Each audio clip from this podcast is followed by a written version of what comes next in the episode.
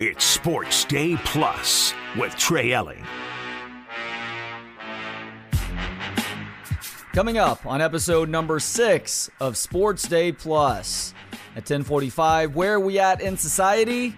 New research has learned the science behind Disney adults, an affliction that's as pathetic as it sounds.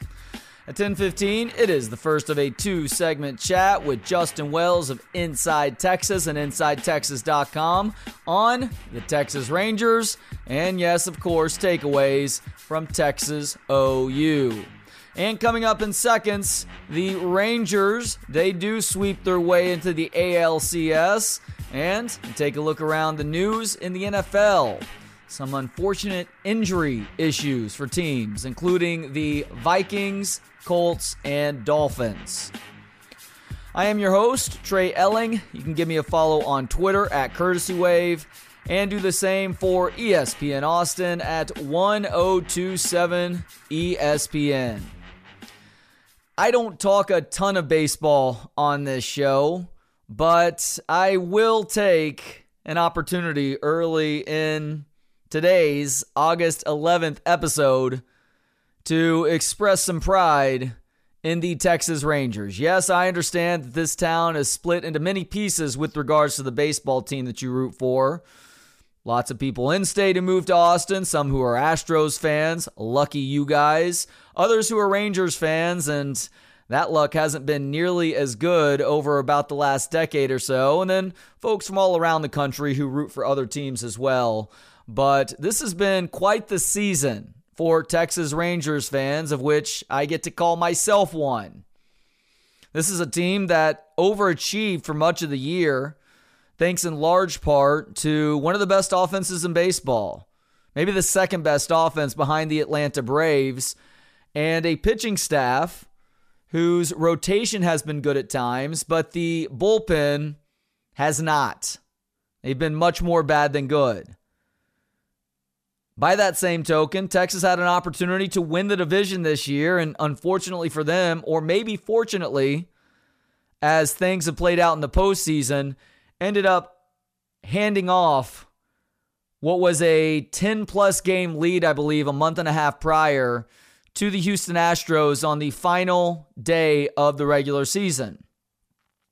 Theoretically, that made their path to a World Series that much more difficult but don't tell them that because two series in this 2023 postseason for the Texas Rangers, and they still haven't lost a game. Now 5 0 in the postseason after a first round sweep over the Tampa Bay Rays, who had the second best record in the AL. Second best only to the Baltimore Orioles that the Rangers dispatched last night in three games with a 7 1 win in a game that saw the Rangers score all but one of those runs in the first two innings, really accentuating this idea that their offense is that damn good. Corey Seager leads things off with a solo shot in the first, and then they pour the runs on in the second, highlighted by an Adolis Garcia three run homer. And from there, Nathan Eovaldi who is amongst the Ranger pitchers who has dealt with injury issues this year, arm injury issues at that, was really good, as he has been throughout his career in the postseason. Eovaldi, who, if you're having to label an ace on this staff right now, especially with Max Scherzer and Jon Gray coming back from injury themselves, trying to get ready for the ALCS, he is the ace on this staff, and he proved so last night by going seven strong allowing just one run on five hits while also striking out seven. Aroldis Chapman comes in for a very adventurous two thirds of an inning where he ends up walking the bases loaded before Bruce Bochy comes to get him, replacing him with Jose Leclerc, who has really solidified the closer position for the Rangers. As much question or as many question marks exist in that bullpen Thankfully, Leclerc has provided an answer at closer. So he has to get one extra out than usual. He does. And the Rangers shut him down in the ninth to win 7 to 1 and to close the series out on the team with the best record in the American League. Baltimore's a young team. They will probably be good for the next couple of years, although you can't make any assumptions in sports, certainly in baseball. And the Rangers dispatched them. And they did so thanks in large part to the guy who was hired as manager this last offseason, Bruce Bochy, one of the best to ever do it in Major League Baseball, and he's proving so once again.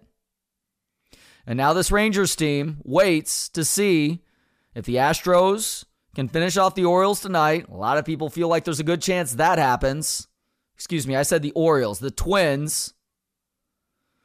Astros are really good on the road this year, below average at home, which may play into the next round if it turns into a Houston, Texas ALCS. And how exciting would that be for baseball fans in this state? Yes, I understand Astros fans, you have dominated the Rangers this year, but baseball is one of those sports where trends very quickly get flipped on their head. I'm not saying that's going to happen this postseason, but Texas is playing darn good baseball, and there's a chance they get both Max Scherzer and Jon Gray back in some capacity next round. Scherzer spoke optimistically about it. Rangers GM Chris Young also did talk about Jon Gray being close too. And at a time of year where guys are trying to stay healthy enough to continue contributing in a positive manner, the Rangers are getting healthier while playing better at the perfect time. Quick look around the NFL before we hit the commercial break here. Bummed that Justin Jefferson is likely, not likely, at this point, he is missing at least the next four games with a hamstring injury. Injured himself Sunday in the Vikes loss to the Chiefs. And hamstring injuries are something that you need to be very careful with, especially when you're talking with a guy who is explosive as Justin Jefferson and a team like the Vikings who have not been very good this year. No need to take an unnecessary risk. I don't know if the Vikings out and out tank now, but yeah, Justin Jefferson sitting out for a month is not the end of the world. It sucks for fantasy owners, many of whom took him number one overall this year. Like there's a curse on that number one overall pick, but then again, fantasy football is hard. It's hard to pick the right guys, as many of us now know. Bummer of an injury in Indianapolis with Anthony Richardson hurting his shoulder. This is the third time this guy has had to leave a game. I think in the four games that he's played due to injury. He just takes hard shots, and unfortunately on Sunday, he hit the ground hard, which led to an AC joint injury that was initially estimated to keep him out for a month or so. Now it looks like he may be out for at least two months. The Colts, who will be starting Gardner Minshew for the foreseeable future, love that guy, one of the more exciting players in the NFL.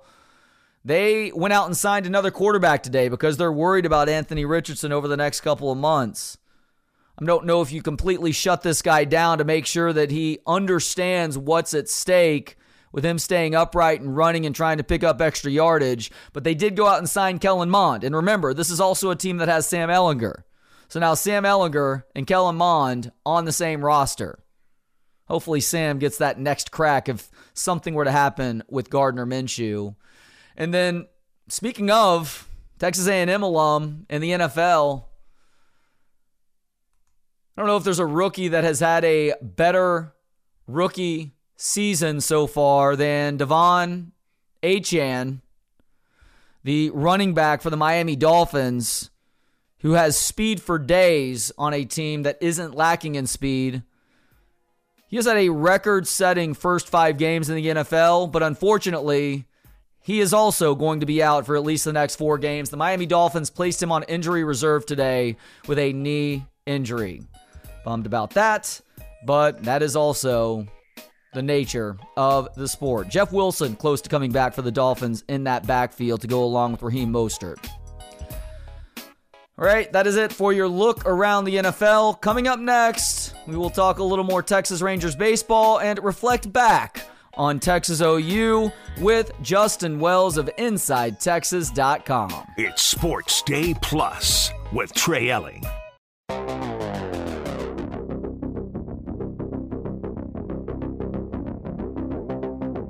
Sports Day Plus with Trey Elling. It is a Wednesday, which means it is time for the first of a two segment chat with my friend Justin Wells of Inside Texas and InsideTexas.com. Does a great job covering Longhorn football, recruiting, and a whole lot more there, as do so many other great folks at Inside Texas. Justin, always a pleasure. How are we doing today? Hey, now we're doing all right. You know, it's bye week, so you get a you get you get a little bit of a breath and then you go right back at it. And so I, am just like the Texas team. I need I needed that bye week. yeah, the bye week does come at a good time considering what happened in Dallas this last Saturday. Before we go there, we need to start on more of a positive note, sticking in the DFW area where yours and my and plenty of other people's Texas Rangers. It's been a roller coaster ride of a season but uh, we are at a good point in the year based on these first couple of rounds in the playoffs. With the Texas Rangers not having lost a game yet, including sweeping the AL best Baltimore Orioles in three games over the last four days or so. Uh, just how happy are you to watch not just playoff baseball with the Texas Rangers, but the Texas Rangers succeeding at playing playoff baseball? Yeah, uh, you know, you, you said it, you know, it's been a roller coaster season, but for the most part, you know, Texas has been one of the best teams in baseball. They really have. And they finished the season with just such a slog and just sort of dragging to the line, to the finish line. You didn't know how they were going to react. And it was, it's almost like a new season, which it essentially is. The starting pitching has been phenomenal. The timing, timely hitting has been great. And the bullpen has actually been serviceable, which is basically, you know, Texas Achilles heel. But what's funny is, you know, I was talking to our man Adam Wagner, who's a big Baltimore Orioles fan, and I told him before the, the I told him before the series, I said, look, the one thing I, I worry about with Baltimore is your starting pitching. I said, I think Texas can actually get to that and get to that early. And he said he agreed and, and some other things. And, and that's kind of what happened. Baltimore is a year or two away. They've got one of the best farm systems in baseball. They've got incredible young talent, great young arms like Grayson Rodriguez and those guys, but they're just a year or two away. I think Houston has all the veterans and experience, and Texas is kind of that team that's still there. And so, you know, as a Rangers fan, I'm excited. But most of all, this has been the first year my son has really gotten into baseball. He played his first season last last summer, and so this is the first time that he's, or, yeah, this summer rather. And so that this is the first time he's he's really you know seen baseball day to day. And to be honest with you, following it along with him has been my my best joy, because this kid goes pitch to pitch. Hmm. And when you're in the playoffs covering playoff baseball, that's how you got to handle it. It's pitch to pitch, play to play. And right now, it looks like Houston's going to take care of the of the Minnesota Twins. And I got to be honest with you, Trey, I'm not ready for a Texas Houston ALCS. I, I'm just not. I'm not mentally prepared for that. I I don't think social media is ready, and I think it could get a little rambunctious, but also could be one hell of a time. It's going to be rowdy, and I'm not even going to say unfortunately. The Astros own the Rangers in the regular season, but one of the interesting things about baseball is trends very quickly get flipped on their head. So even though Houston owned the season series, Texas is playing as well as anybody right now. You talked about the pitching, which has been a big question mark, especially with all the injuries that the Rangers have dealt with throughout this year, starting with Jacob DeGrom suffering that season ending elbow injury. They go out and get Max Scherzer. He gets hurt. There's a chance he comes back now. Jon Gray, who is a steadying influence in that rotation for much of the year, he goes down to injury the last month of the season. He may also be back as well, on top of guys like. Uh, Jordan or uh, uh, Montgomery, and then also Nathan Eovaldi, pitching their butts off. And yes, an improved performance out of that bullpen, too. Yeah, listen, and people, you know, people wanted to know what happened to Texas that final month of the regular season. Well, injuries. I mean, yeah. they piled up. They lost Adolis Garcia for a long time. They lost jo- Josh Jung for a long time. And they lost Max Scherzer and Jon Gray. They actually just got Eovaldi off of uh, the, the, the DL. This guy had missed the last part of the season. And so they, they felt like they kind of rushed him back. And, and he was looking solid. And so that's what you're seeing the Texas team that you saw in May and in June. When it's a little more healthy, when they have their guys stocked up. And listen, when they've got their starting pitching, this thing gets fun. And I think that's what Texas fans are, are, excited about. They're playing as well as anybody. And once you enter this portion of the season, that's all that matters. Who's your son's favorite player? Oh, God. Uh, probably Corey Seager. Yeah, that's a good choice. He changes a, he changes a lot. He, he likes a lot of players. His favorite baseball player is Shohei Ohtani. But his favorite Ranger is probably Corey Seager right now. But he loves Marcus Semien. He loves Josh Jung. He loves Adolis Garcia. Uh, he loves uh, Jonah Heim. Like he, he, he sort of goes through them. But yeah, right now he's picking on Corey Seager, who, if without Shohei's insane season, is probably your AL MVP. I love watching that with my son too. We watch much more football than we do baseball. Of course, the Rangers haven't been very good up until this year. He will cycle through favorite players and favorite teams, and he's seven. He is certainly entitled to yeah. do so. He asks me, Dad, is it okay if I have a new favorite team? I'm like, like whoever you want to like, son. You'll eventually settle on that. By the time you get to your teenage years, you will realize who your favorite team is. But you want your favorite player to be Lamar Jackson this week and uh, Pat Mahomes next week or Travis Kelce or, or, pick a player. Like, you know, I don't like the Dallas Cowboys, but if you want to like the Dallas Cowboys, this is going to be a much easier life for you here in Austin, Texas. But it's uh, it's so much fun watching sports with uh, with those little creatures which we helped create, uh, enjoying it way more than than we can in our forties. That's it, and that's kind of what you get into. You know, when I was his age, I literally had to wait until my senior year or junior year of high school for the Texas Rangers to be make the playoffs. It was their first time in franchise history, and I was going into my junior year of high school. And so I had to wait 16, 17 years to see any sort of success. These little guys are seeing it pretty soon. And I'm a little jealous of that. But I'll tell you what it's doing, it's making them love sports because they, they see the they see the excitement, they see the intensity, they see how much fun it can be on both sides of it, winning and losing, being a part of something. And so, yeah, we had it tough, man. The Texas Rangers, when they moved from Washington in 1972, they didn't do anything. Now, in the 80s, they had some of the best bats in all of baseball. In the 90s, early 90s, they were considered murderers row in a batting order of Ruben Sierra, Juan Gonzalez, uh, Rafael Palmeiro, Julio Franco, Dean Palmer, uh, I mean, it was, it was it was great. We just never had the pitching. My son is never going to have to understand that in his early years. All he has to see is Jacob DeGrom and Max Scherzer and Nathan Eovaldi and Dane Dunning. So these kids, these kids are a little more spoiled than the way we had it, man.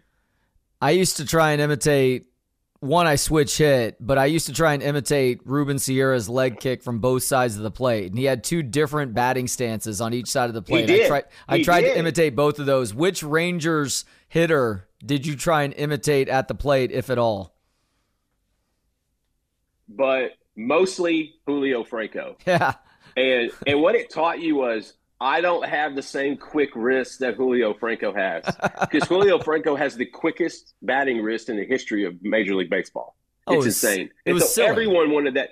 Yeah, and every yeah, and Julio had that had that that crazy batting stance. I think that was the one that everybody did. I had a little Pete O'Brien to mine. I, oh. I, when I went to the left side, I would wave that bat a little bit. But you're right about Ruben, and it's funny because from the left side, it was a big swing.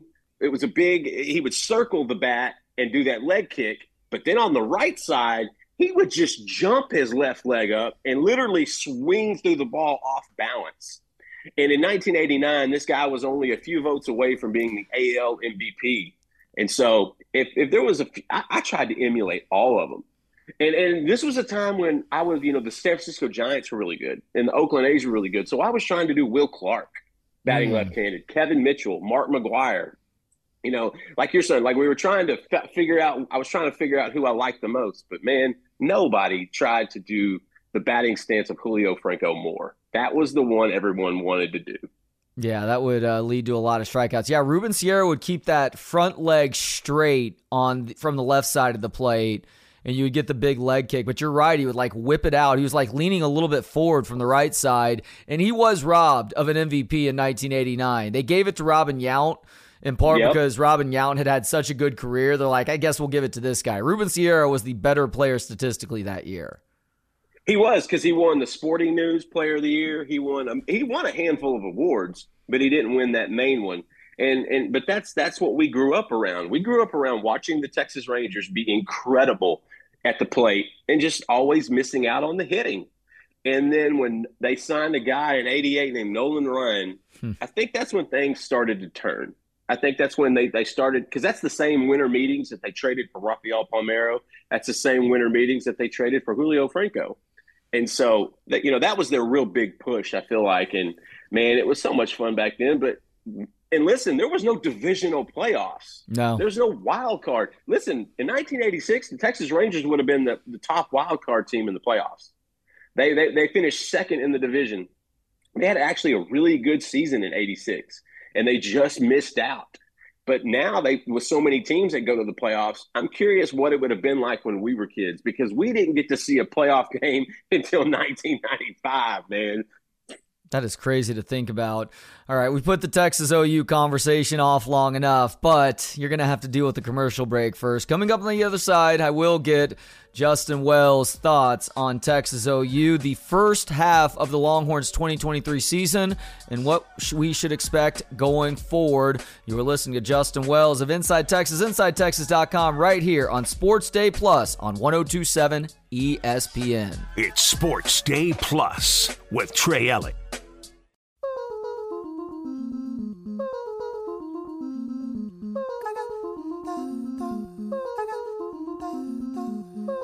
It's Sports Day Plus with Trey Elling. Back with one more segment with my friend Justin Wells of Inside Texas, InsideTexas.com, and the On Texas Football YouTube channel. Justin, we were all anticipating Texas OU, the 119th edition, which happened in Dallas last Saturday.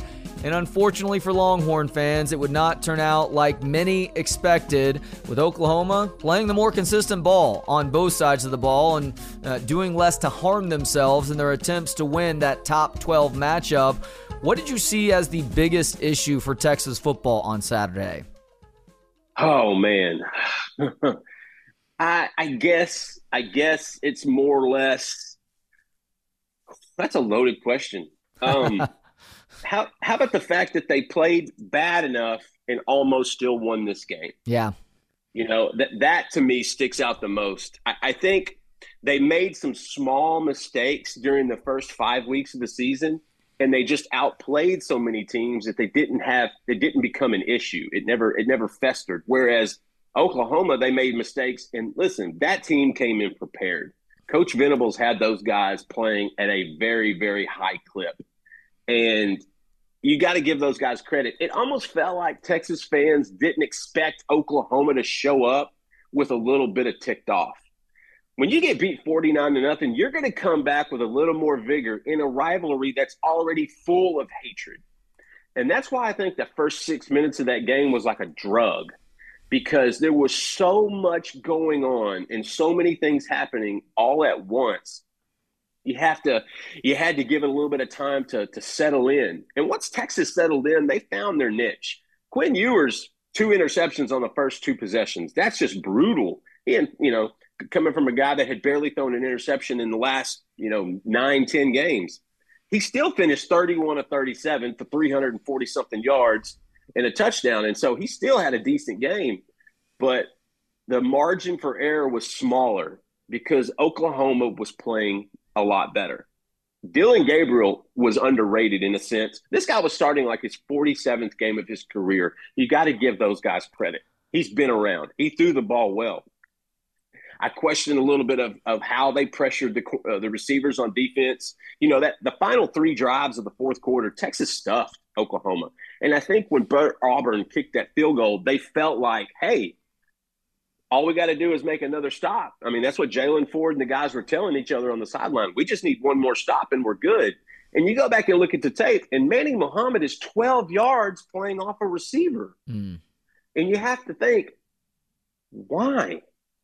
And what did Oklahoma do? They went down the field effortlessly like it was seven on seven. And to me, there's just so many little things that went wrong. Even all that added together, Texas almost won that game. I just think we're going to see them again in, in Arlington in, in, in, in December. I think this game, I have a two, there's a 2018 vibe to this where they played such a great game in October and it looks like another great one could be ending up in December. Uh, and that would only that would be fitting to leave the Big 12 as the two teams playing in the Big 12 championship. That would only be fitting. But Texas did so many things wrong and still won the game. And if I'm a Texas fan, that should actually give me a lot of happiness because I think Texas can correct a lot of these mistakes. Yeah, I agree with that. And it was so interesting talking to Oklahoma people last week, Justin, because Dillon Gabriel's been good this year. Obviously, him not being a part of this game last year is a big reason why Texas was able to shut out Oklahoma. Now, Dillon Gabriel, I don't think would have kept Oklahoma from losing the game last year, but it wouldn't have been 49 to nothing.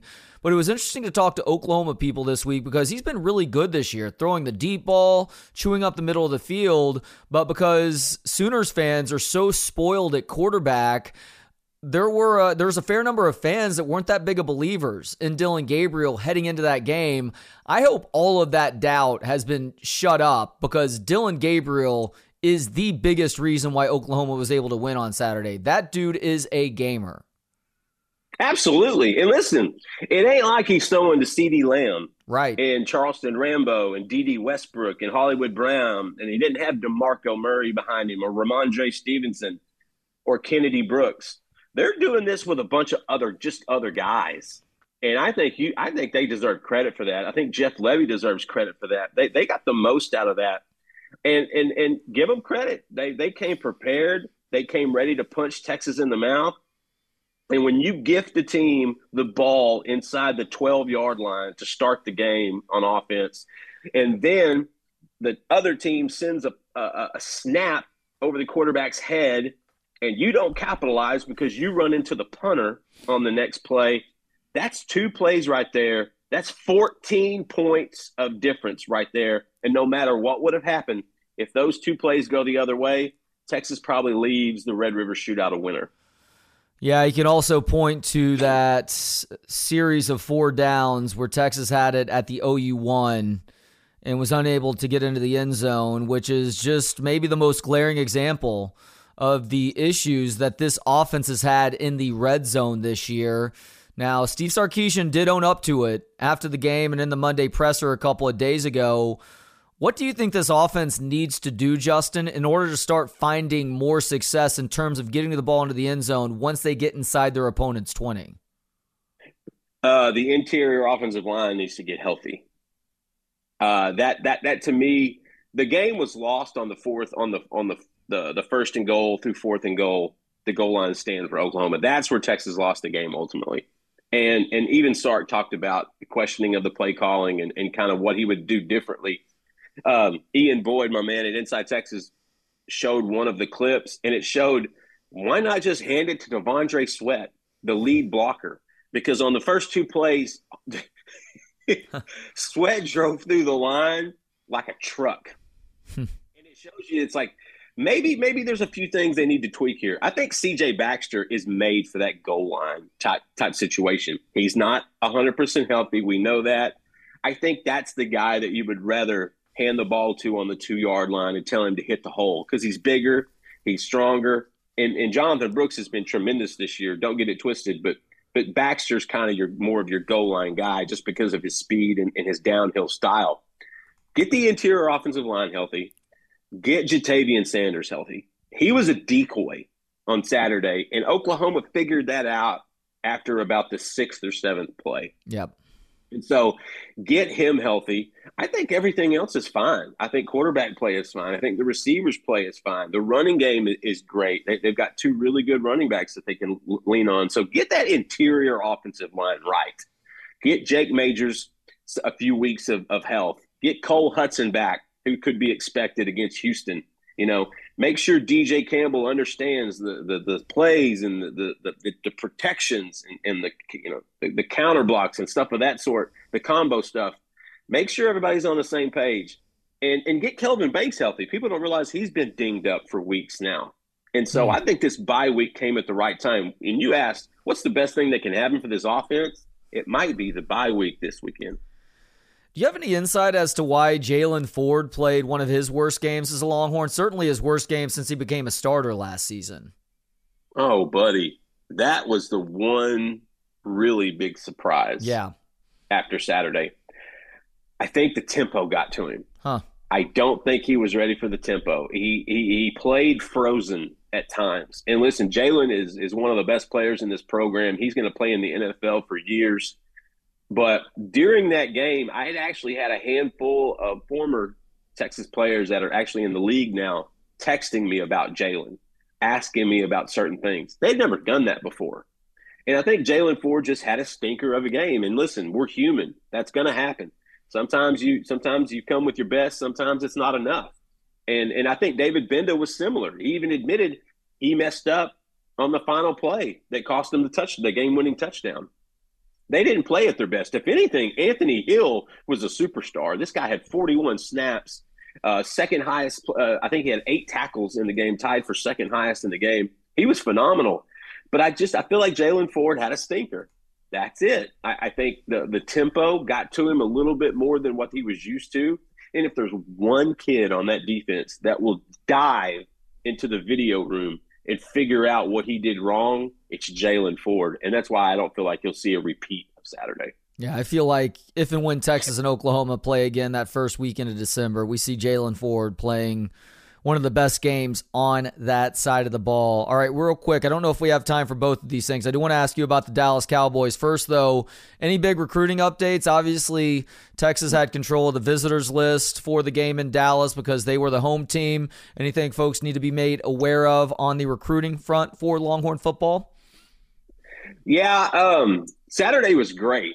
And, and you say, well, what are you talking about? Texas lost. Well, Texas recruits don't view the games like Texas fans. Hmm. Texas fans are fanatical. They're alums. They've, they've, they've been rooting for this team most of their life. This is what they've grown up doing. Um, but recruits loved it. They love the atmosphere. If you you like college football, you cannot you can't not love the Cotton Bowl. You can't not love that Red River rivalry. That's how great that is. Colin Simmons was in the house, the the the, the you know the, the top dog in the 2024 class for Texas. Kobe Black, one of their remaining top targets uh, out of Waco Connally. He he made it. He was supposed to be at, at you know at, at Texas A&M for an official visit. He spurned those guys and he headed straight.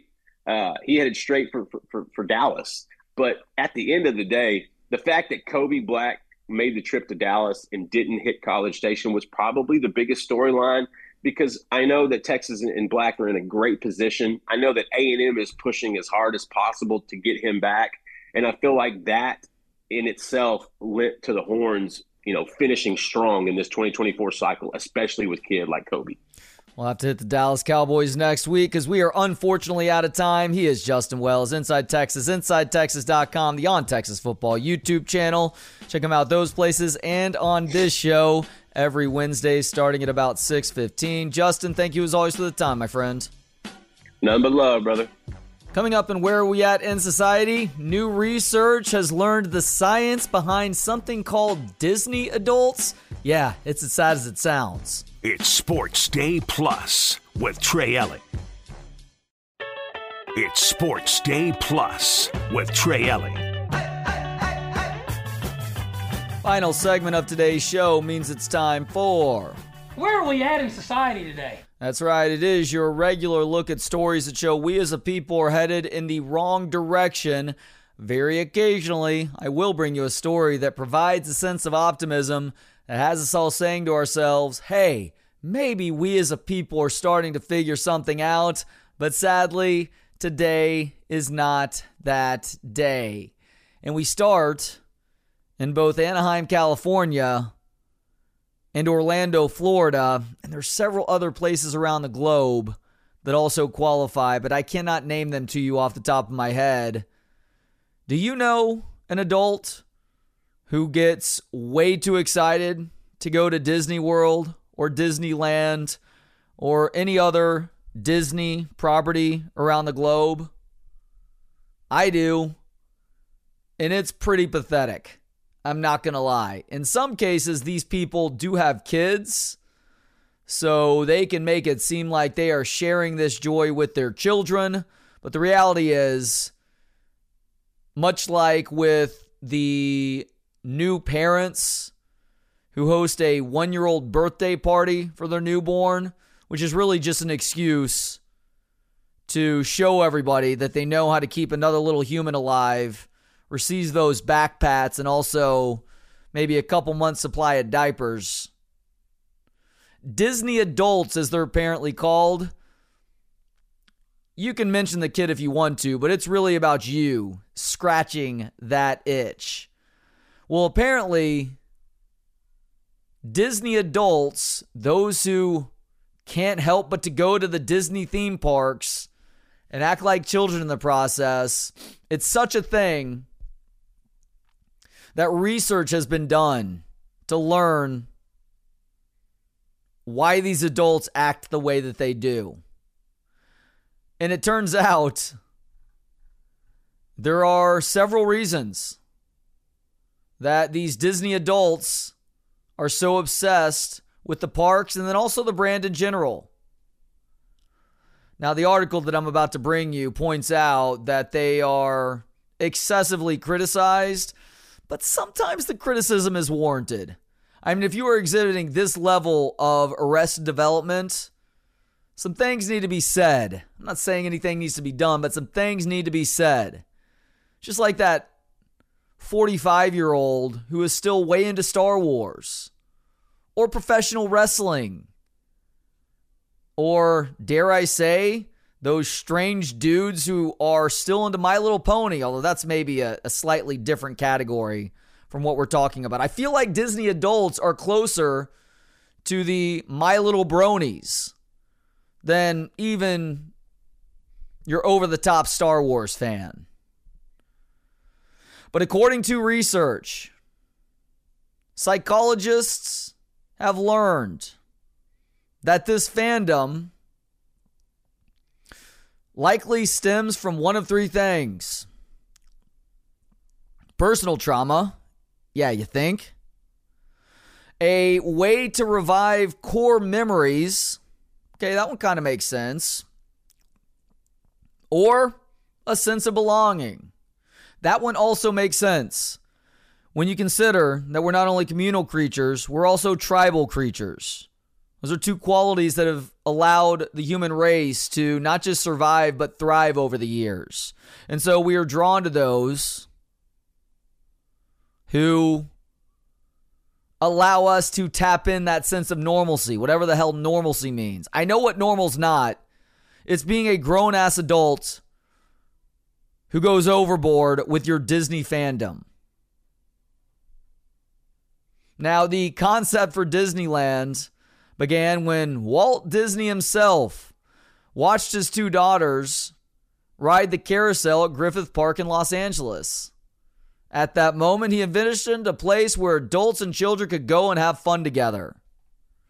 I feel like it's more kids having fun, with most normal adults miserable in the process. Yeah, the trade off or the payoff is your kids really enjoying themselves and laughing and some pictures. But at the end of the day, you are paying entirely too much money to go stand in line all day with the occasional ride mixed in. Many see Disney as a travel destination experience of a childhood that they never had. Talking about Disney adults now maybe a way to allow their inner child to flourish in a safe environment. Is it all that safe though? I mean, when you have that many people and a lot of kids running around all over the place, how safe is it actually? According to this research, a woman named Susan shared her story on a Disney discussion forum regarding how she suffered trauma but felt saved when she first visited the park. She went to Disney World at age 19 and recalled watching the Wishes show at Magic Kingdom. Quote, This was at a point where I was really suicidal and I didn't feel like there was anything left to hope for. I hadn't ever even really wanted to go to Disney World. Just being there, surrounded by all that magic and hope. There's no magic. Maybe there's hope. There's no magic, though. Let's keep that in mind. And being surrounded by all these things that appeal to childhood and belief in your dreams, it made me feel like there was a child inside of me who just wanted to be able to live again. She continued to explain how now, as an adult, wasn't she an adult at 19? She, quote, trips whenever money allows and misses the park when she's not able to. Quote, no horrible relatives or abusers will bump into me there. Uh, there may be some abusers, lady. Susan, excuse me, I don't mean to call you lady. Susan, there may be some abusers there. As a matter of fact, it would be an absolute shock if there weren't abusers walking around Disneyland or Disney World. It's like a place where they have free reign, in a sense.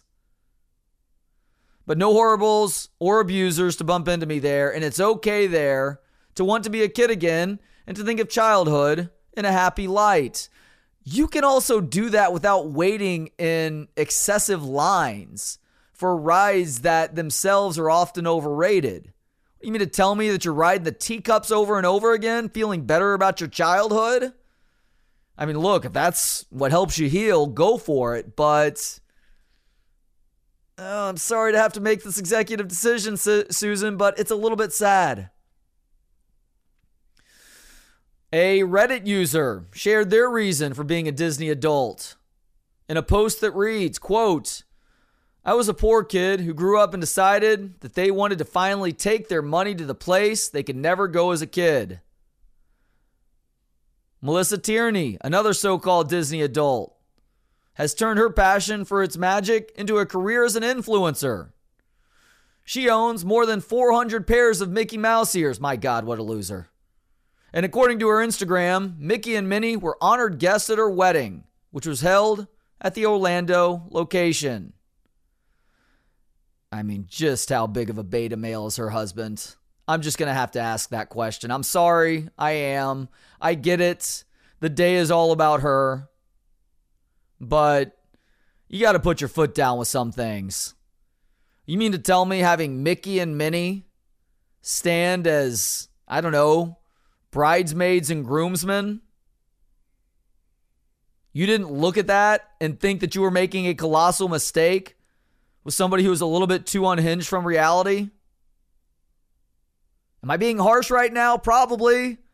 But I got to call it like I see it. I'm sorry. If you are a grown adult who is putting that much stock in a place that oftentimes is appealing to the lowest common denominator, and forcing people to wait in long, long ride lines for rides that are maybe sometimes worth it, but for the most part, they're not. And you're also paying an insane amount of money when you could take that money and pay for a much more enjoyable experience that doesn't involve you being surrounded by I don't know, families that are way too excited about Disney. I guess you're just with your tribe now. I shouldn't make fun. I shouldn't mock. I shouldn't rip. But I'm going to because, as I said at the start of this conversation, I know some Disney adults.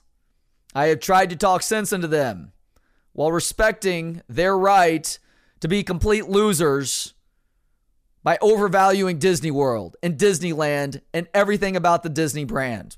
Come up with some great movies over the years. I agree with that. Disney Plus, it's a fine streaming channel. Are they getting a little bit too political nowadays? Yeah, probably. But that's their right to do so. This isn't about that necessarily.